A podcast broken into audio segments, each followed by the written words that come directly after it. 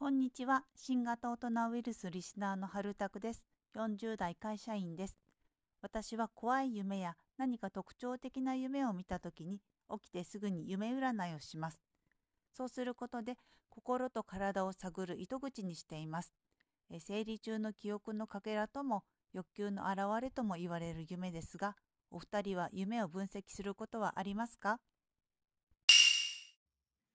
はい、えっと、夢を分析するってことはないんですけども、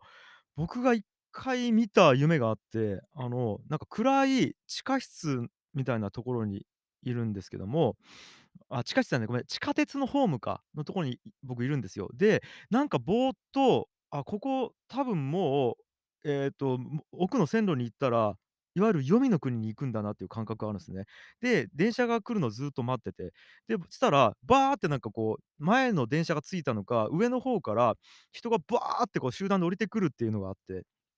で、あ、今からこの地下鉄の電車に乗っていくために人が降りてきたんだなと思ってパッと見たら、僕のその芸人の相方である、あの、青柳貴也君っているんですけど、貴也君がパッて降りてきてるの見えたんですね。で、あれ、貴也君やと思って、僕夢ん中で話しかけようと思ってパーって行ったら、なんか顔が死んでて、めちゃくちゃうつむいてブワーって階段降りてきてるんですよ。で、うわ、なんやろ？って思ったら、その後ろから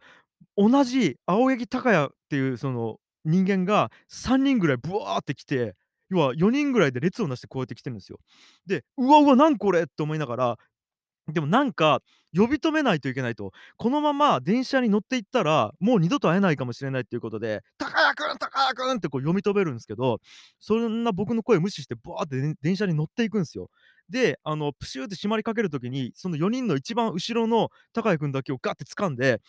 マジでちょっと乗るなって言ってガーって引き止めて、で、プシューって閉まって電車バーって行くんですけども、うわーって、そこでバッて起きるっていう夢見たんですけど、これ何の夢なんでしょうね。